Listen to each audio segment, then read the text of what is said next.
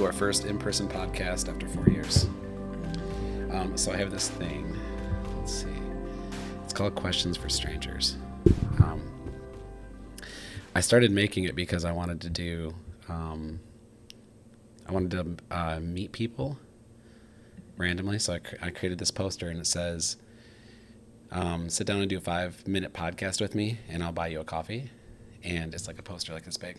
And I bring it with me to a coffee shop, and I do random podcasts with people. And it's actually really cool. It's a social experiment that I have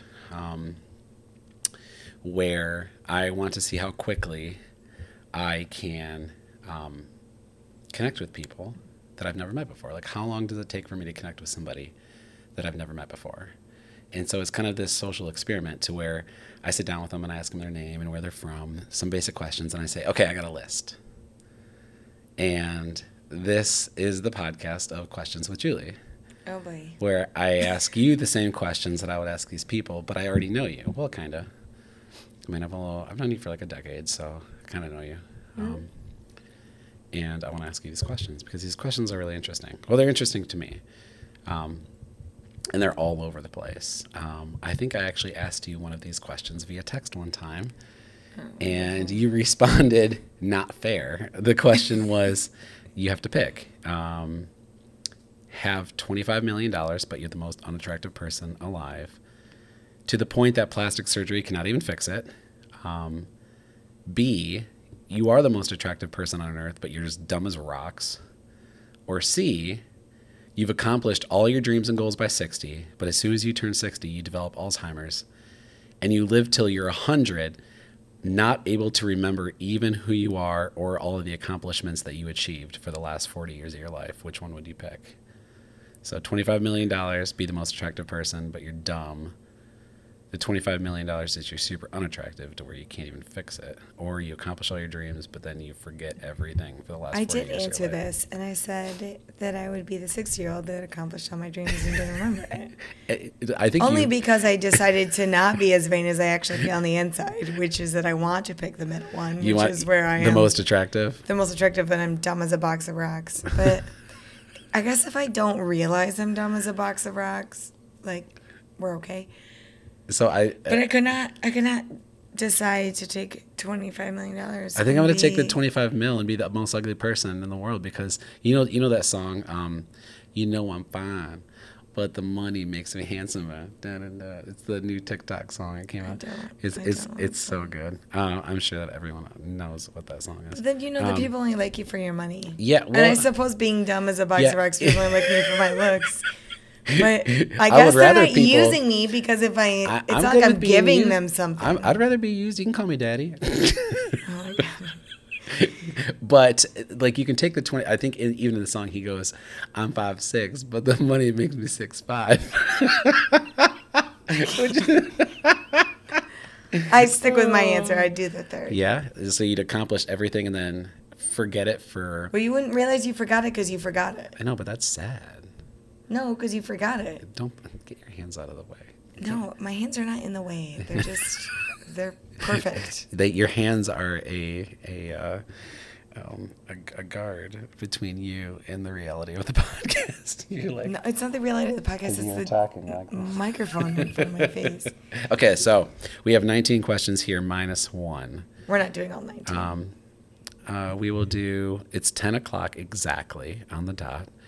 And bedtime is precisely 11. So which one do you want to go first? I'm going to let you pick random and choose. Or do you want to go in order, sequential? Your choice. What do you want to do, Julie Lynn? We can go random. Random. Okay. Pick a number between 1 and 19, not including 14. 6. 6. Okay. What negative personality trait or red flag do you wish that you could stop or change?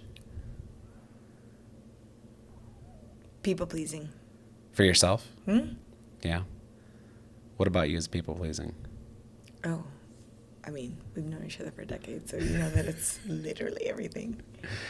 Yeah, all of it. I mean, I think it's a great hindrance because I care so much about what everybody else thinks that I think it stops me from doing what's important to me.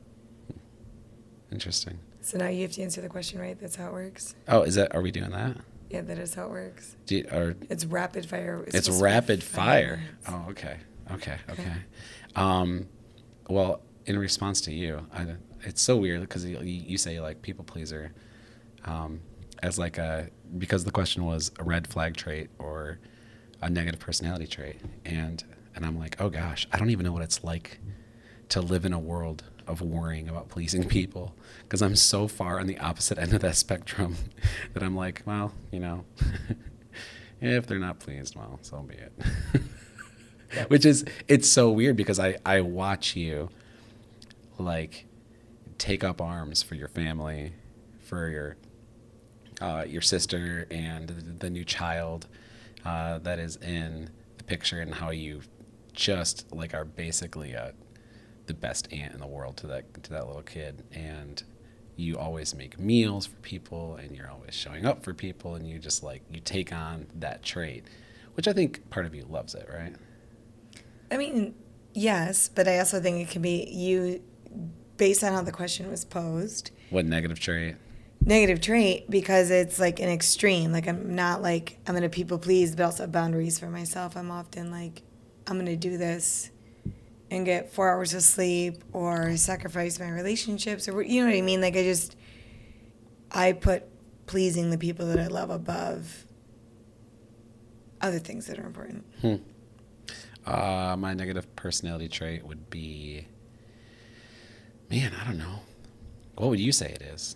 No, that's not the question. I know, but I almost no, if you met a stranger at a coffee shop, you could not ask them that question, so you have to answer that question. Okay, you got me. It was just, I thought it would be fun to see what you... No, it wouldn't be fun. What do you think my red flag is? You didn't answer it for me. You want me to? Okay. No, I don't. I want you to rapid fire. Rapid fire. This isn't rapid fire. What are you talking about? No, we just met in a coffee shop. We just met in a coffee shop. We just met in a coffee shop, and so therefore I don't know. When's your birthday? Girl who I just met in the coffee shop. No, answer the fucking question. Okay. Mark. Negative personality trait. I become obsessed with what I love, and sometimes that is to my detriment. Whether that be in human form or in project form, or sometimes both. Especially when the thing that I love happens to be a human and my brain wants to turn them into a project. That's when things get really red flaggy. Yeah, I've seen that in your life. You have seen that? Yeah, I have. And so I have a lot of precautionary measures that are now in place to help me navigate that from not happening. And like a lot of measures that I take in order to ensure that people remain autonomous, because that's important to me. So like, do you think that this checklist works? Because I feel like we're on rapid fire questions here, Julie Lynn. If you do a checklist.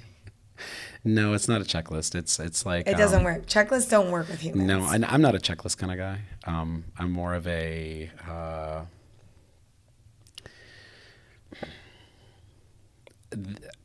I approach relationships of all kinds differently now, to where I first guard myself from ever entering that state of mind, and then I quickly guard that person and their autonomy like almost equally as important, because it's important to have your autonomy is so vitally important.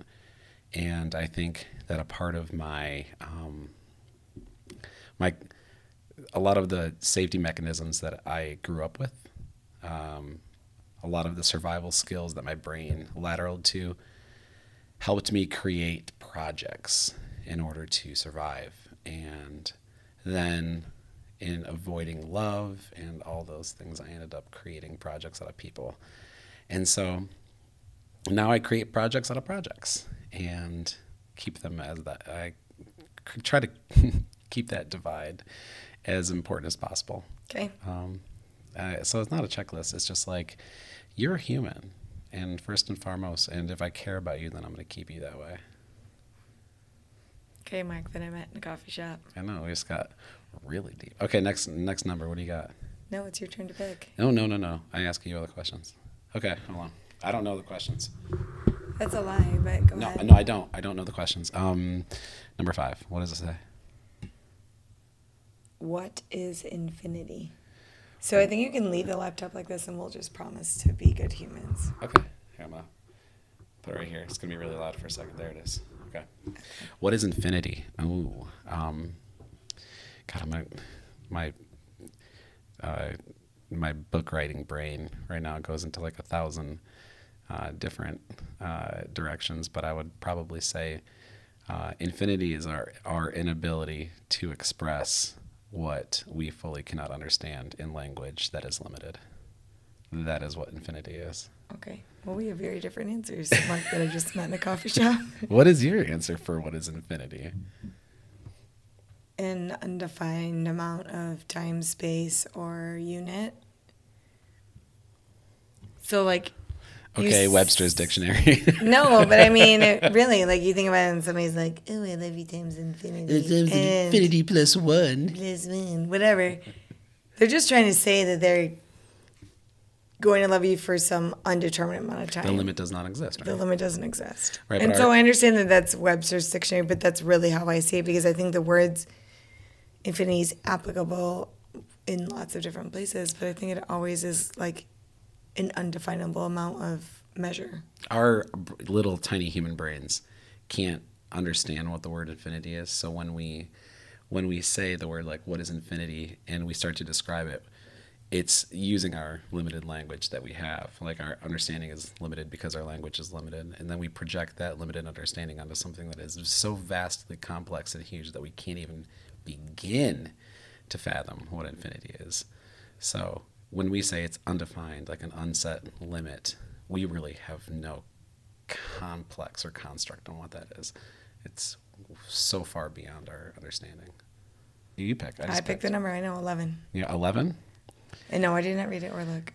Ooh, who is the most important person in your life right now? I don't like this question. Why?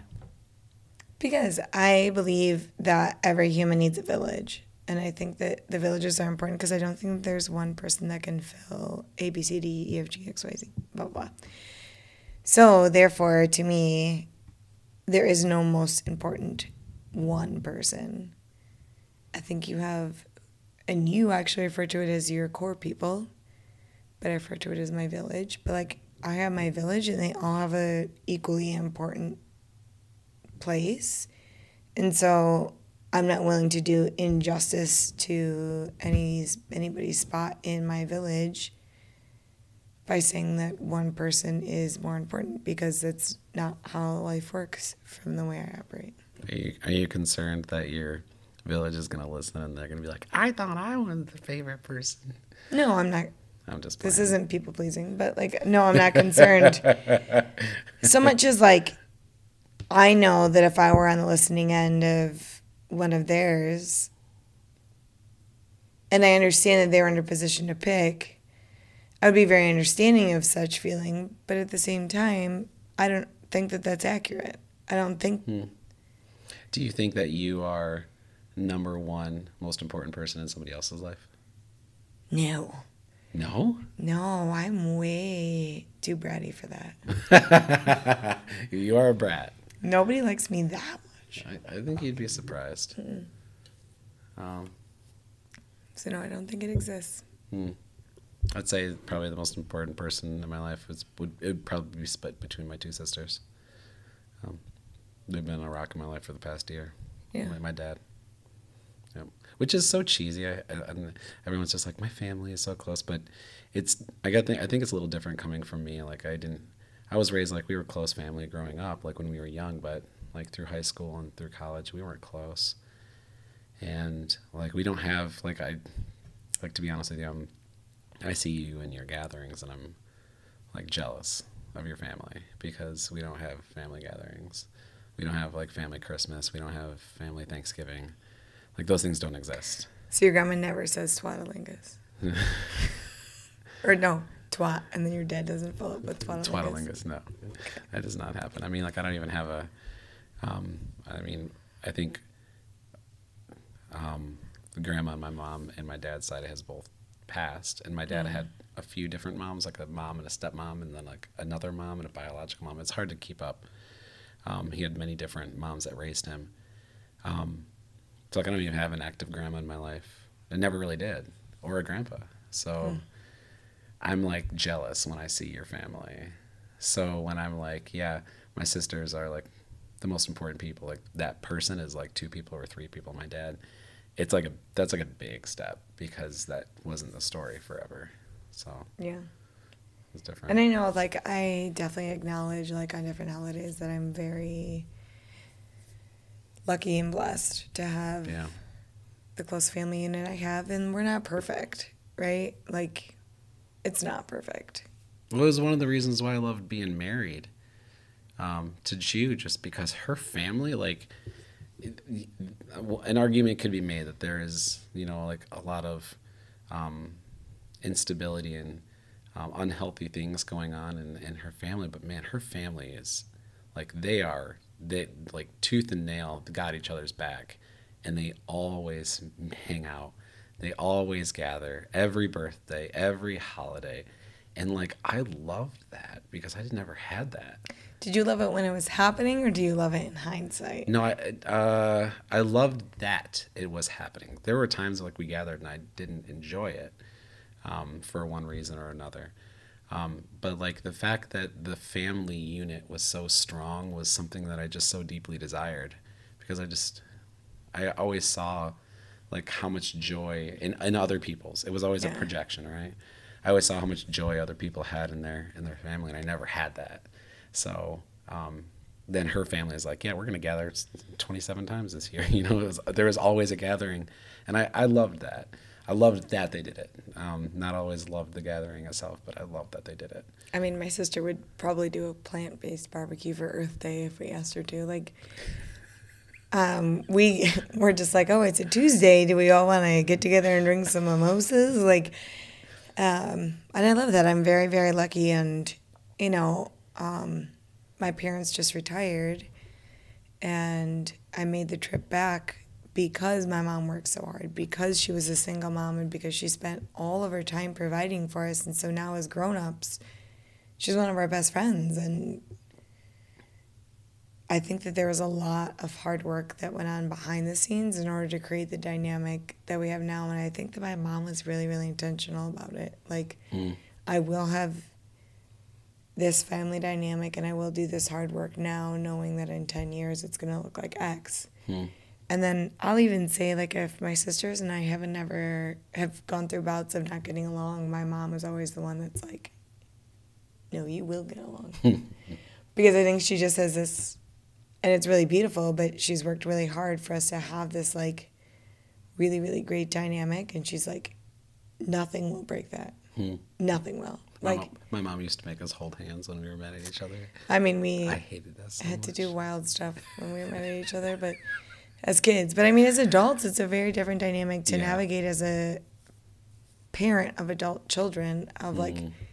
making sure that their relationship's always repaired, because, like, we surely haven't always gotten along, although we have for the most part. But, like, I do feel like my mom does this, like, little, like, fairy godmother meddling, where she's like, ooh, this sister's upset with this sister, and so she'll, like, come sprinkle some fairy dust. And by that I mean she'll ask some, like, very leading questions to get you to realize that you shouldn't actually be mad at your sibling in order to preserve, like, the family Sundays that we have, which is always, like, a very beautiful thing that she does. But because you brought up Juji's family, like, I will say Lexi... PJ's. Yeah. PJ's wife. I'm pretty sure if I murdered somebody and I called somebody to bury a dead body, Lexi would freaking show up. She'd show up. She'd be like, sure, the flight's only $100. Like, Venmo me $100, and I'll be there, and I'll bury the dead body in 3 hours. PJ would make a movie about it. It'd be great. 100%. And then PJ would make fun of my small hands. And that would also happen in that movie, because that's pretty sure what PJ remembers about me, is that I have very tiny hands. And that my hands, like, could not fit all the way on their doorknob at their house in Lansing. And it just became, like, this joke. And, I mean, I do wear children's size gloves, and I understand that, but... I don't know if that's all the thing we remember about me, is that my hands are really tiny. That and they get cold really easy. They do. But that aside. That aside. Family. Family. Wait, is it your turn to pick a number or mine? It is. It's my turn. Okay. 3. Did you read it? No. Are you lying to me? No. What is the... I love the drill. The drill? Did you read it? Are you lying to me? Oh, yeah. You know you're drilling me. What's the single most important thing to making a relationship with somebody work? Oh, geez. The single most important thing to making a relationship work? Red wine and tater tots. Oh, that's 2 things. It's when you dip the tater in the red wine. No, ew, gross. Well, it gets the wine salty, which is good, and it gets the tater winey, which is also good.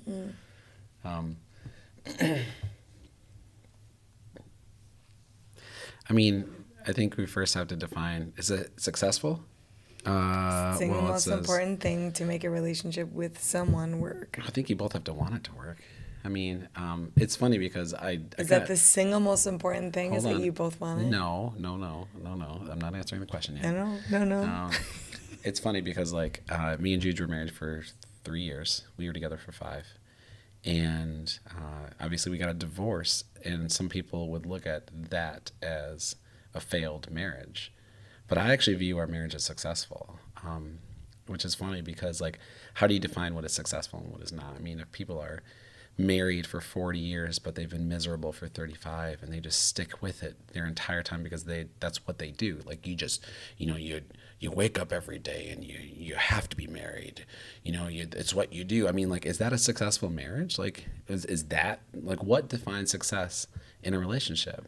And I think it's if you honestly love the person regardless of the time frame. And so, I think of my time with Jude. This is so funny. This is the 2nd time she's brought up in this one. It's probably because it's me. Yeah, I mean, there's a lot of ties there, but we're talking about some stuff that dates back as well. And she's a big, part of my life, big part of my story. And I consider our relationship, our marriage, a complete success. And that was because we were sold out on each other, as much as I could be at the time. And I had no idea at the time if it was going to make it or it wasn't enough, but that didn't matter. It was that she was the choice. That was it. We gave it our best shot, and it lasted for a while, and then it didn't. And a lot of people like to define something is successful because it's a long time, and I don't think that's how love is defined. I don't think that's how successful, or if a relationship is going to work, I don't think that's how it's defined. Just because something is working doesn't mean it's healthy. So I almost want to rewrite that. You don't get to right now. You have to answer it as is. So you've told me what you define as successful in a relationship, but I need to know what's the single most important thing to making a relationship with somebody work. No, just grind it out. If you want to make it work, grind it out.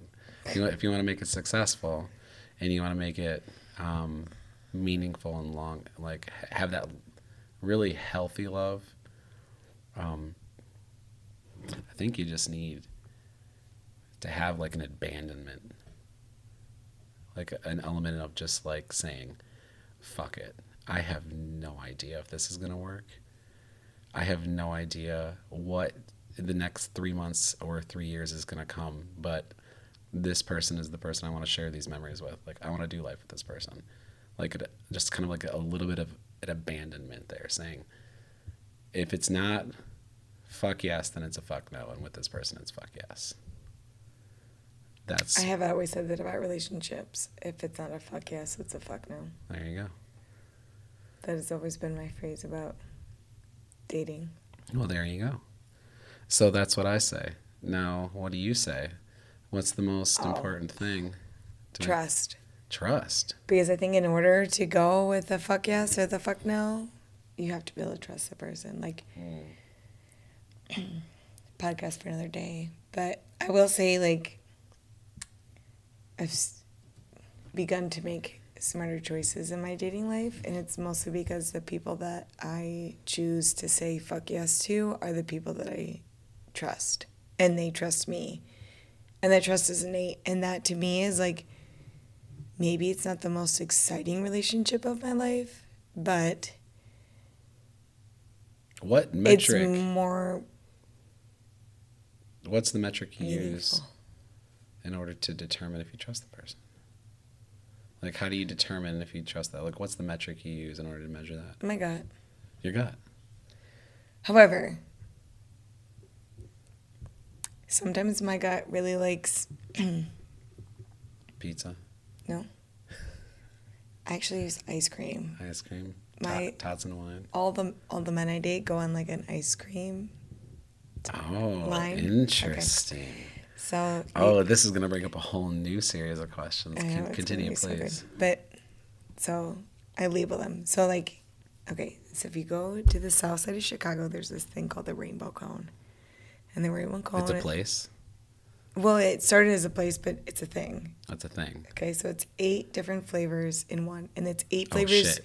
Oh, this is a cone that you order. Yeah, but it's also the name of the place. Oh, okay, I gotcha. But it's like 8 flavors that would not taste good together if you just dreamed it up on your own. But the Rainbow Cone is delicious. Really?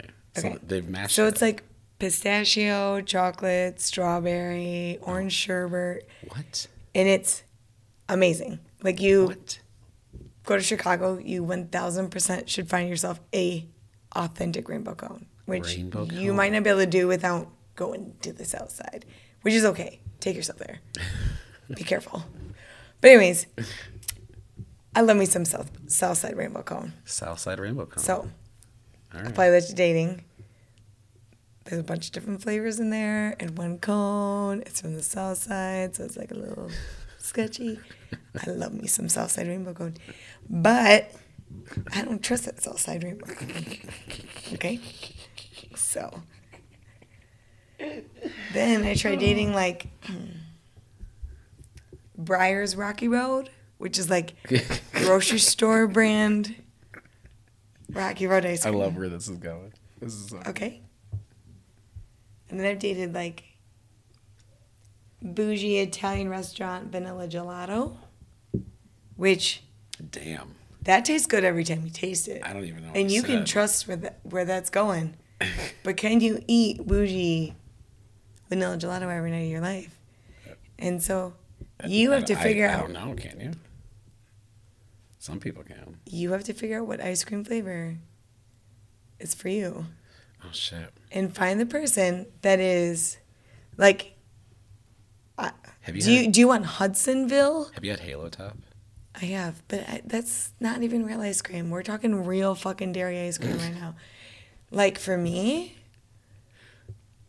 I need to find my sea salt caramel because it... Sea salt caramel. Sea salt caramel is the same every time. It's my favorite flavor. I have a specific brand that I like, which I will not disclose on this podcast because that's cheating in dating world because somebody could listen to this and just like...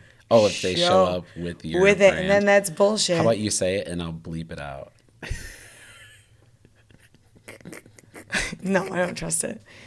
Oh, you don't trust me? My editing skills? No. I'm just saying, like, it's the same bite every time. It and really I can trust it. So this brings me back to the answer to my question. Like, it's got to be something you trust. And the Rainbow Cone is 8 different flavors, and so it might not be layered appropriately. It might not taste the same every single time, but it's good. But you got this element of surprise there. Yeah, you do. And then you might get bored with some... Rocky Road, where you might get bored with some really nice gelato. So you gotta like find what works. Sea salt caramel is amazing. Well, I understand it is. It's arguably one of my favorite too. However, you gotta know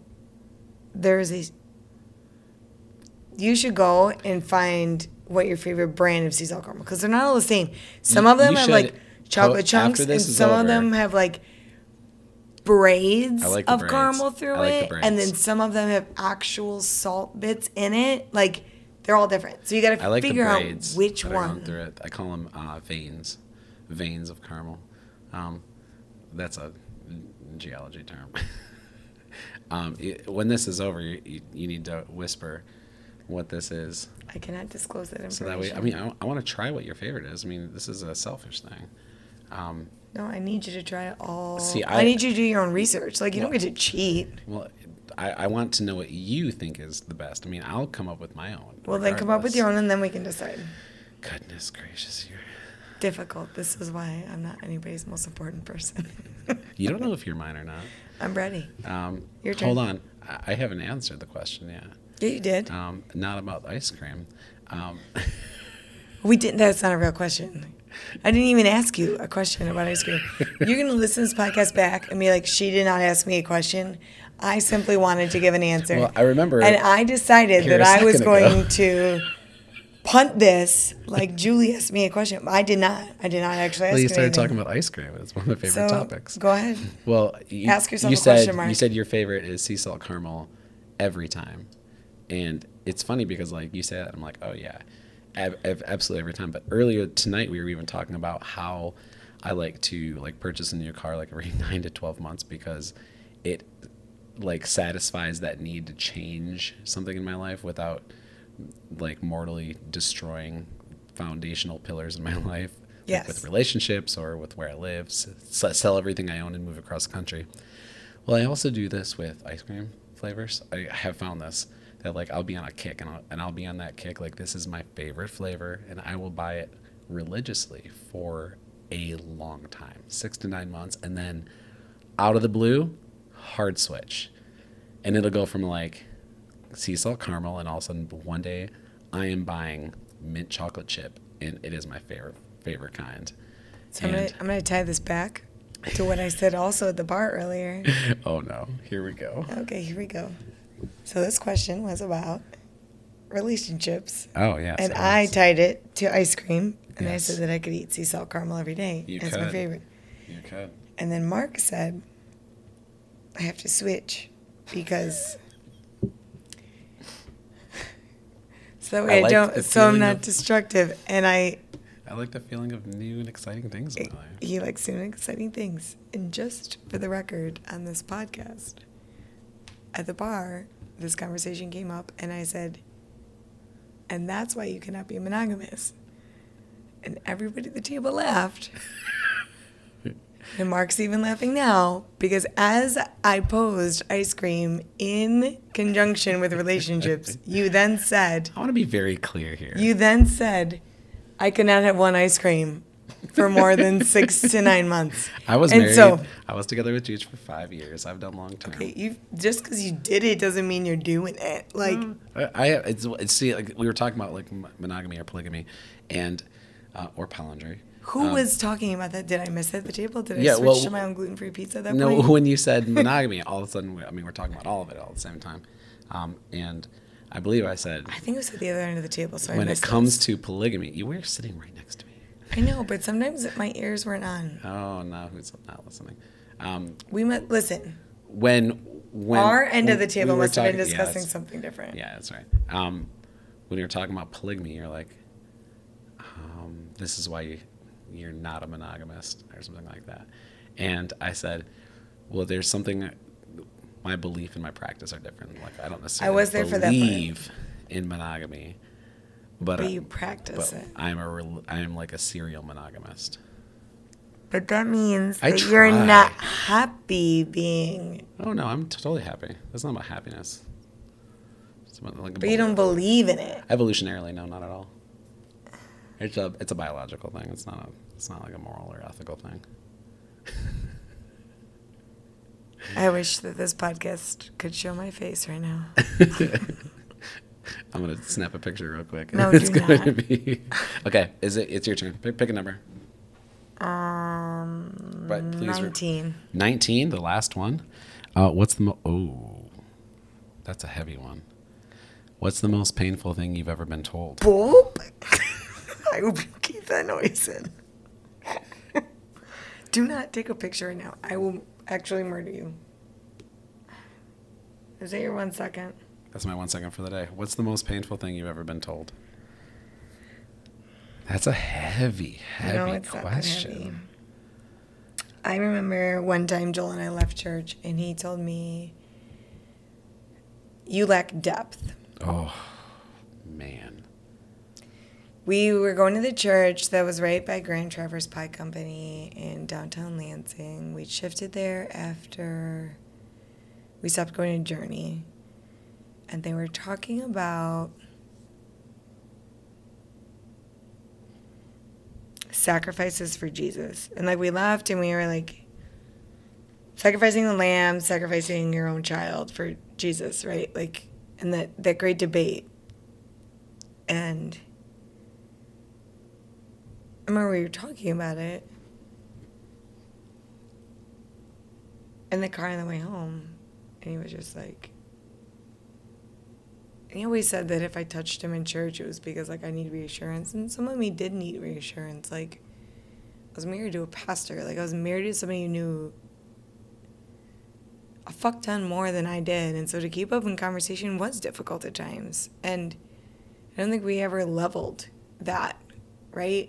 Like, looking at it now, if I was dating somebody and I was trying to talk to them about education, I'd 1,000% level myself with them and knowing that I know so much more than they know. Yeah.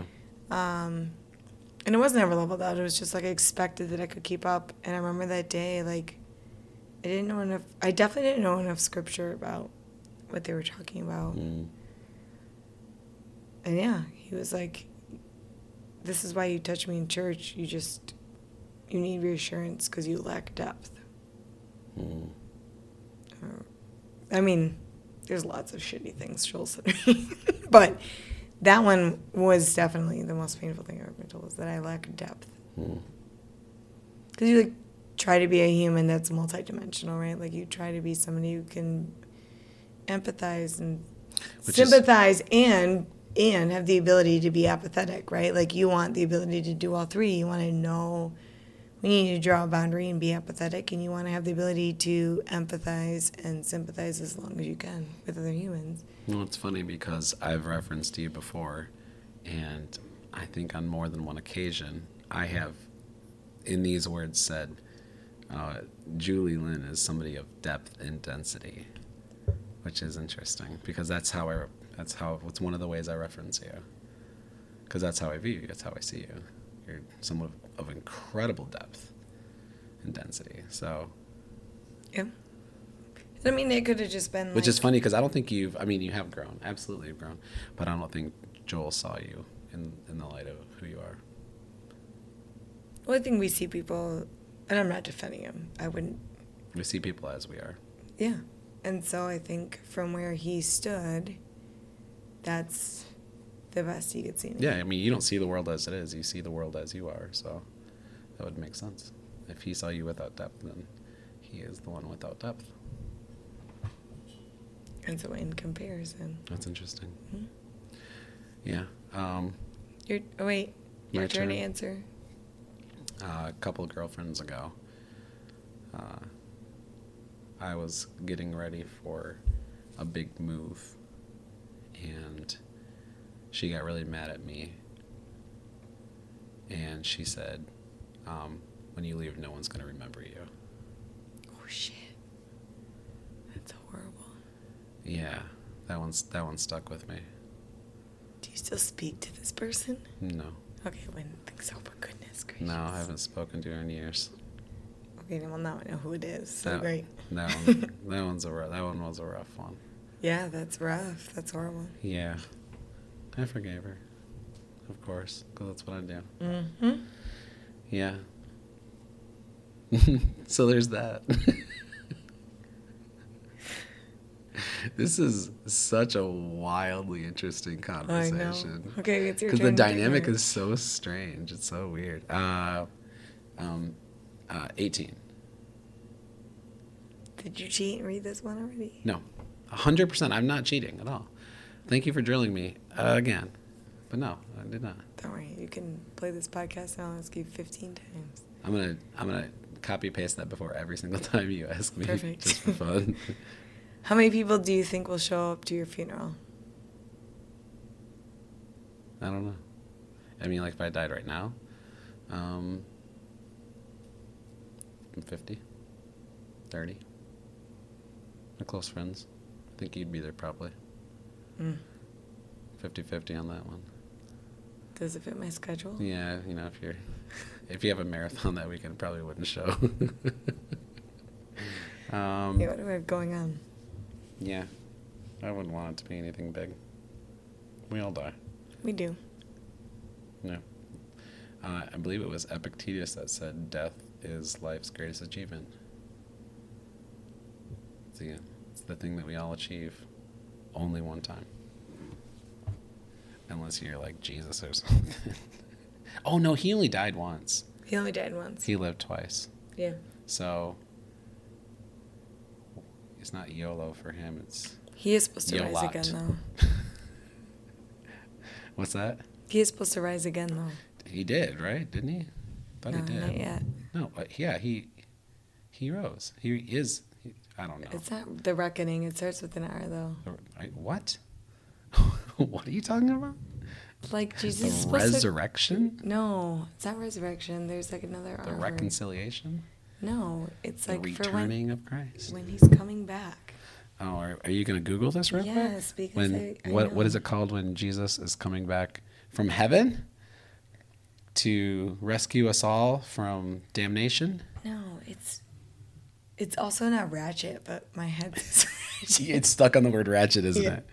I have absolutely no idea what you're talking about. Jesus returning. Yeah. The second coming. Yeah, the second coming of Christ, right. I mean, it's funny because he came once and then he died and then he rose, which would have been the second coming of Christ. So is this the third coming of Christ? I swear there was a different name that they used for it. I mean, it might come to me, but when I was raised in church, I feel like I would know what I know, me too. Nothing is coming to my brain. And I feel like Joel talked about it. Yeah? Yeah. It's not ratchet, but it starts with an R. Reckoning. I'm going to think of it sometime. Go ahead. We can move on. Okay. Is it your turn? Yeah, it's your turn. All right. To pick a number? Yep. 12. If you could go back and tell your 8-year-old self anything, what would it be? You're not fat. What would you tell your 15-year-old self? Probably the same thing. Oh. That your red cheeks are not because you're embarrassed. You have rosacea, bitch. Watch out for that Reynolds later in your life. Yeah. And then, are we going to go for like another age group? No, it's just 8 and 15. Because that's what's on the questions. Your turn. If I were to tell my 8-year-old self anything, I would say keep a journal through California. Because that was my age group when I was in Cali, and I'm definitely old enough to remember. Like 8's old enough to remember. I don't remember anything. There's too much trauma, and my brain just blocked out everything. I have like a handful of blip memories that kind of seem like you remember those old viewfinder red things with the little you put the little disc in and you pull the thing. That's what it kind of feels like. What they're not even like playable memories. There's like a still frame in my mind. Like the first place we lived on, Silverado Circle. Remember the name of the place, Silverado Circle, and we had a pool out back. But I couldn't even give you the layout of the house. Like I have no idea what that house looked like. I know there was a fireplace maybe. The second place we lived on Taft Street, and that was at the bottom of a huge hill. Also couldn't tell you what our house looked like. I couldn't even tell you the color of it. And I mean, I was like 8 or 9 years old.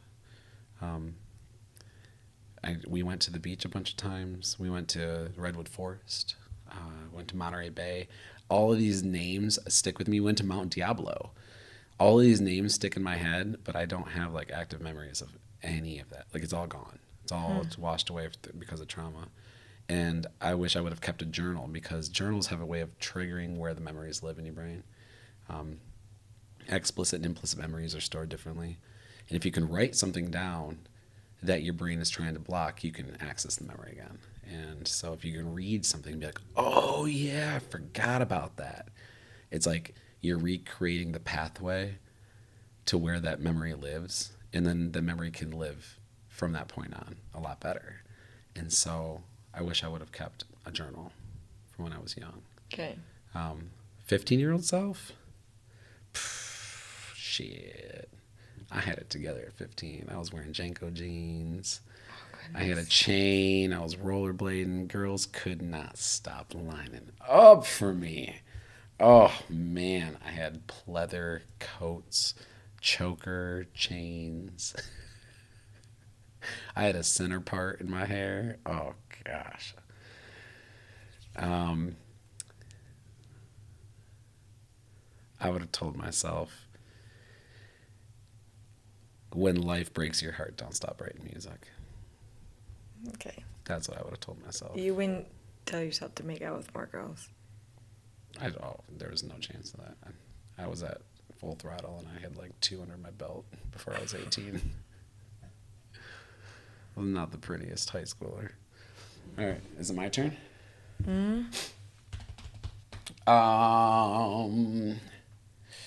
We're gonna go with 7.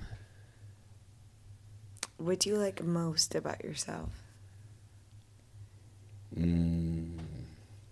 Tough question for an 8. Enneagram 8. What do I like most about myself? I'll answer it in current tense, because I like different things about myself at different times in my life. And right now, I like the most about myself that I am allowing my brain to go to places, especially through writing this book. My brain goes to weird places, and I entertain those thoughts. And I feel like it's diversifying and creating a more complex neural map in my brain, and it's like stretching my ability to think, and I like that about myself. I'm allowing it to happen. I think before I wouldn't allow that to happen, but now I am. I know it's a weird answer, but that's what I like about myself. It's not a weird answer. What do you like about yourself? That I'm a people pleaser. You like the thing that's your flag? Yeah. Okay. Comes full circle. It is full circle. Like, you're not gonna let me finish? Oh, you're not done. Continue, nope. Please. No, I'm done now. Go on. That's your people pleaser. Please continue. I'm done. You're done. Well, it's your turn to pick a number, so go ahead. We're just gonna sit here silently for the next 16 minutes. Okay, that's fine. Because you cut me off. Are you gonna be okay? No. What is that noise? It's your butthole. No, it's not. It's not. What is that? Are you making that noise? No. What if somebody was robbing your home right now? How crazy would that be? What? What was that noise? I heard it twice. I did too, but I don't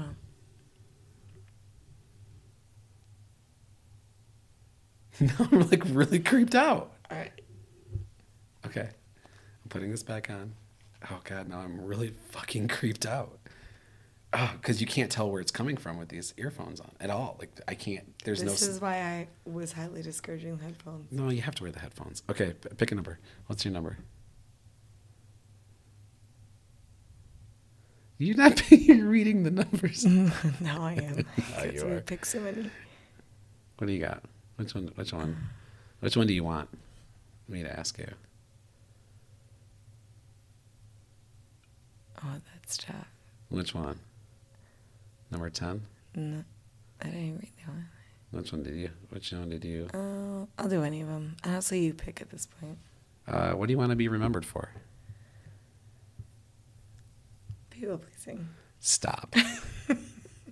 Stop. No,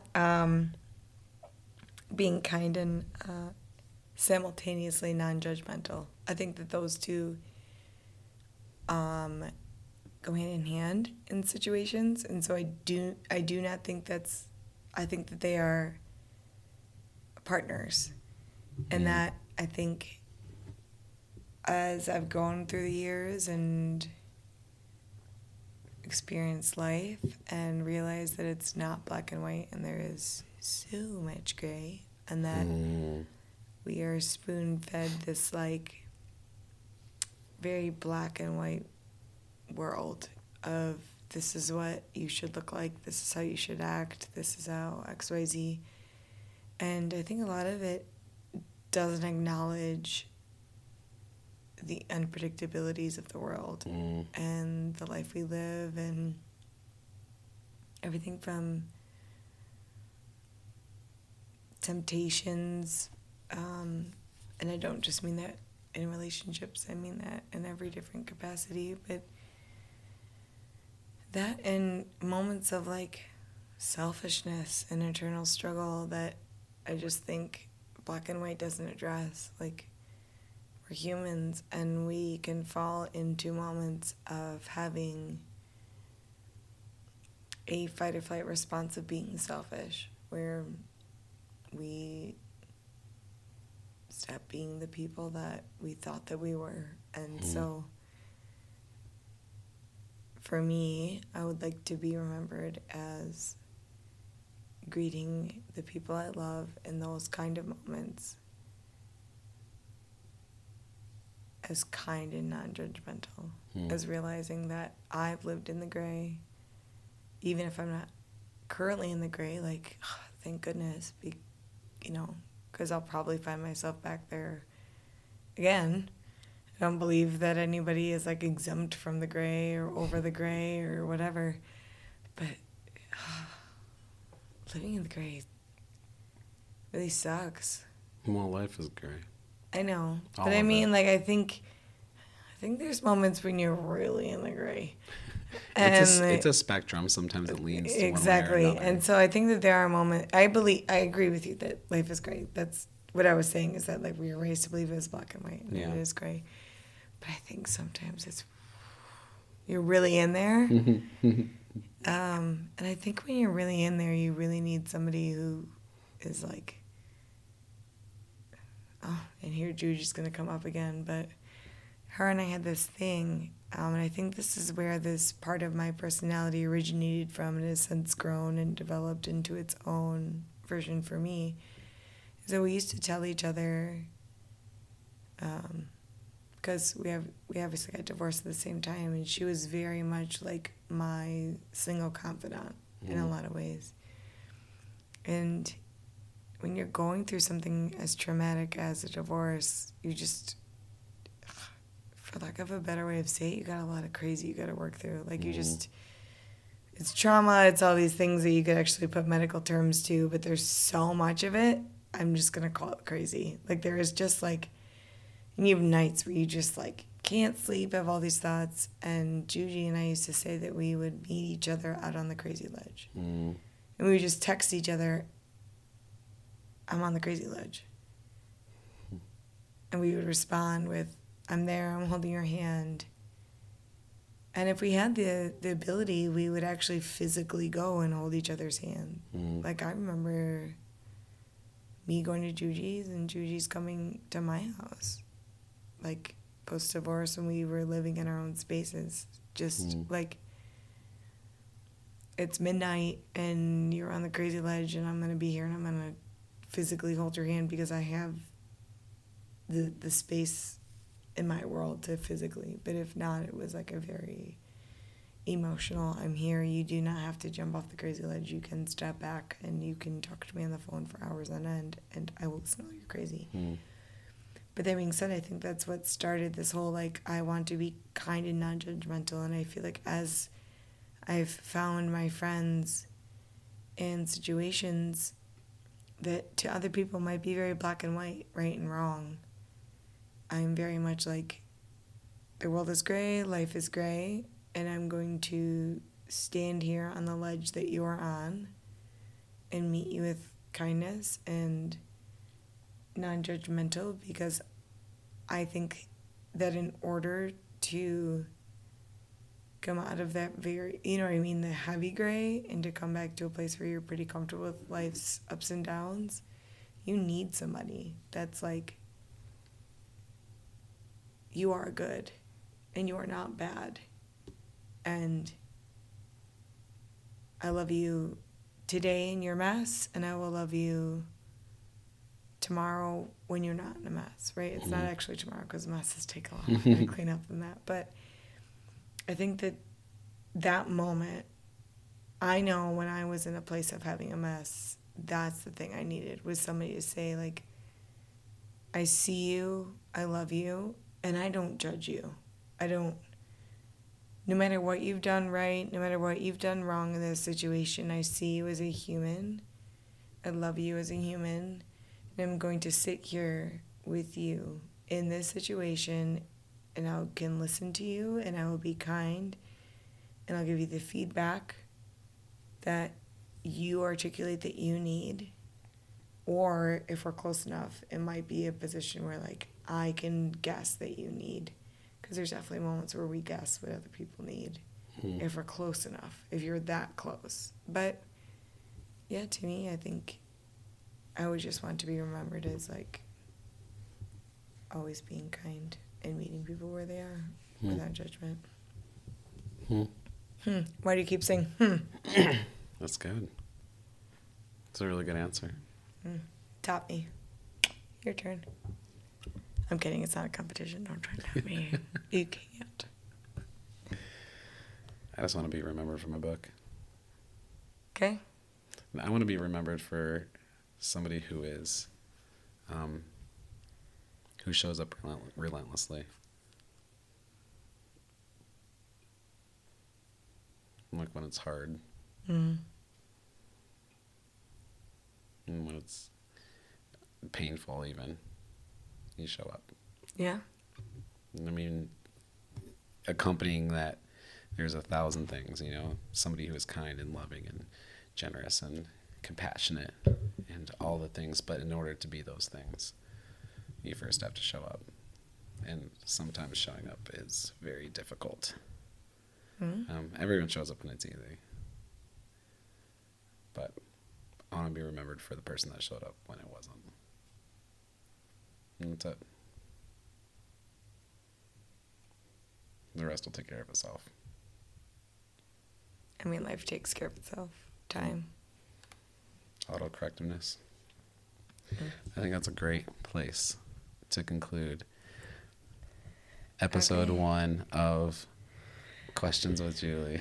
No, it's Questions with Strangers. Questions with Strangers. I've already done a lot of Questions with Strangers.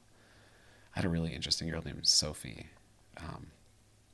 She'll be on the first episode of Questions with Strangers. I'm trying to get, like, because it's really fast. They're really fast episodes. I want to get, like, 10 people all in one episode. And so it's like, bam, bam, bam. It's a really cool concept.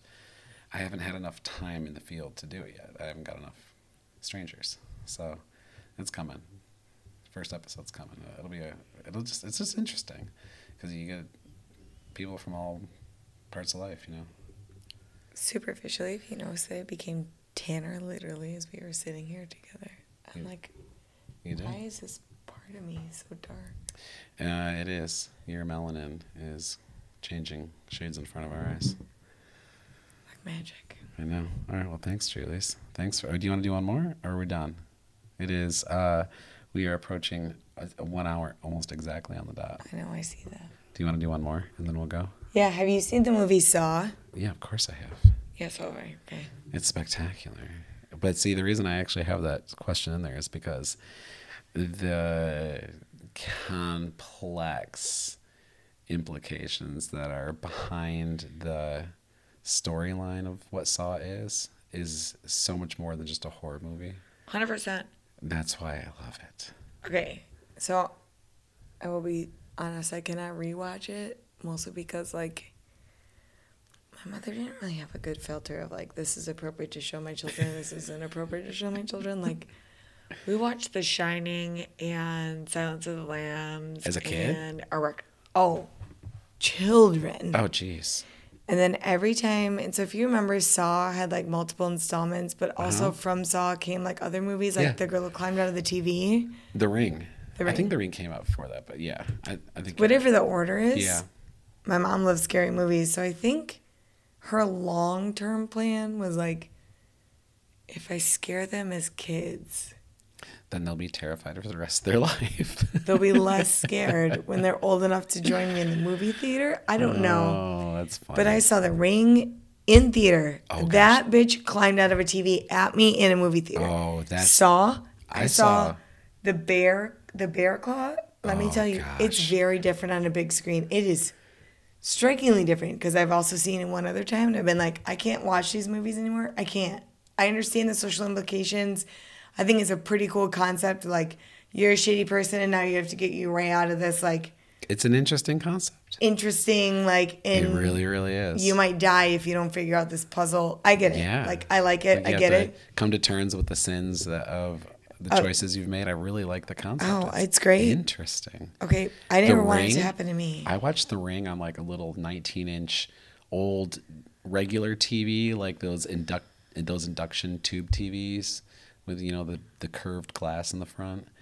And that movie terrified me. So I can't imagine watching that in a movie theater. And I'm younger than you. Oh my gosh! Think about what age you were when you watched that. Oh, I watched it in high school. You were able to watch it on the TV because it was in theaters. Yeah, and you watched it on a TV. Yeah. So I was in high school. I remember watching it with Nate, my best friend at the time. I remember watching it with Nate. So I mean, it had to have been like the year 2000, maybe 2001 is when it came out. I mean, now I'm really curious. I mean, how old would you have been in 2001? Like 8? No. I don't know what year you were born. I don't even know how old you are.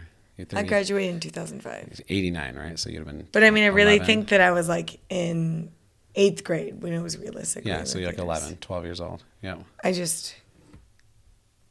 that sounds about right. I mean. But that's like. Terrifying. Bless my mother's house. I mean, like you're just old enough to understand, like reality, and that could play into a realm of your reality at 12 years old. Speaking of which, remember when I called you on the phone, freaking out because I had spiders? A spider. I do remember that. It was as big as your whole body, right? It was a human-sized spider. Let's not talk about it because I'm gonna dream about it, but. There's never My mom made me watch Arachnophobia. I still remember the scene in the barn. The barn scene or the basement scene? Okay, actually, we can't talk about it because I'm going to think about it too much. I'm just saying my mom made me watch these movies, and I think they significantly played into my fear. And so have you ever seen the movie Saw? Like, if you meet strangers at a coffee shop and they say no, I think you should send them to my mother, and she should have a boot camp. About for horror movies? Horror movies. Because she finds them to be funny. And so I think that thought that we would think that they were all funny. I don't think she anticipated any of us were going to have fear. And I have debilitating. You do have debilitating arachnophobia. Yeah. You really do. I mean, I took care of it. Yes, but kind of, not really. Like some people are like, they're like, I don't like spiders. If I saw a spider on the wall, I'd be like, you know. I did vacuum my home for like. Yes, like you vacuumed the spider and then called me because you didn't know what to do and you were afraid the spider was going to live and going to live and crawl out and lay eggs in my ears. I don't think I've ever met anyone with that type of fear. It's really funny. And so then I did clean my whole home in order to like kill it. To get them all out, right? I'm sure it worked. I'm sure they're all gone. No, now I think I have spiders everywhere. Eggs in my ears. Yeah, because now we talked about this.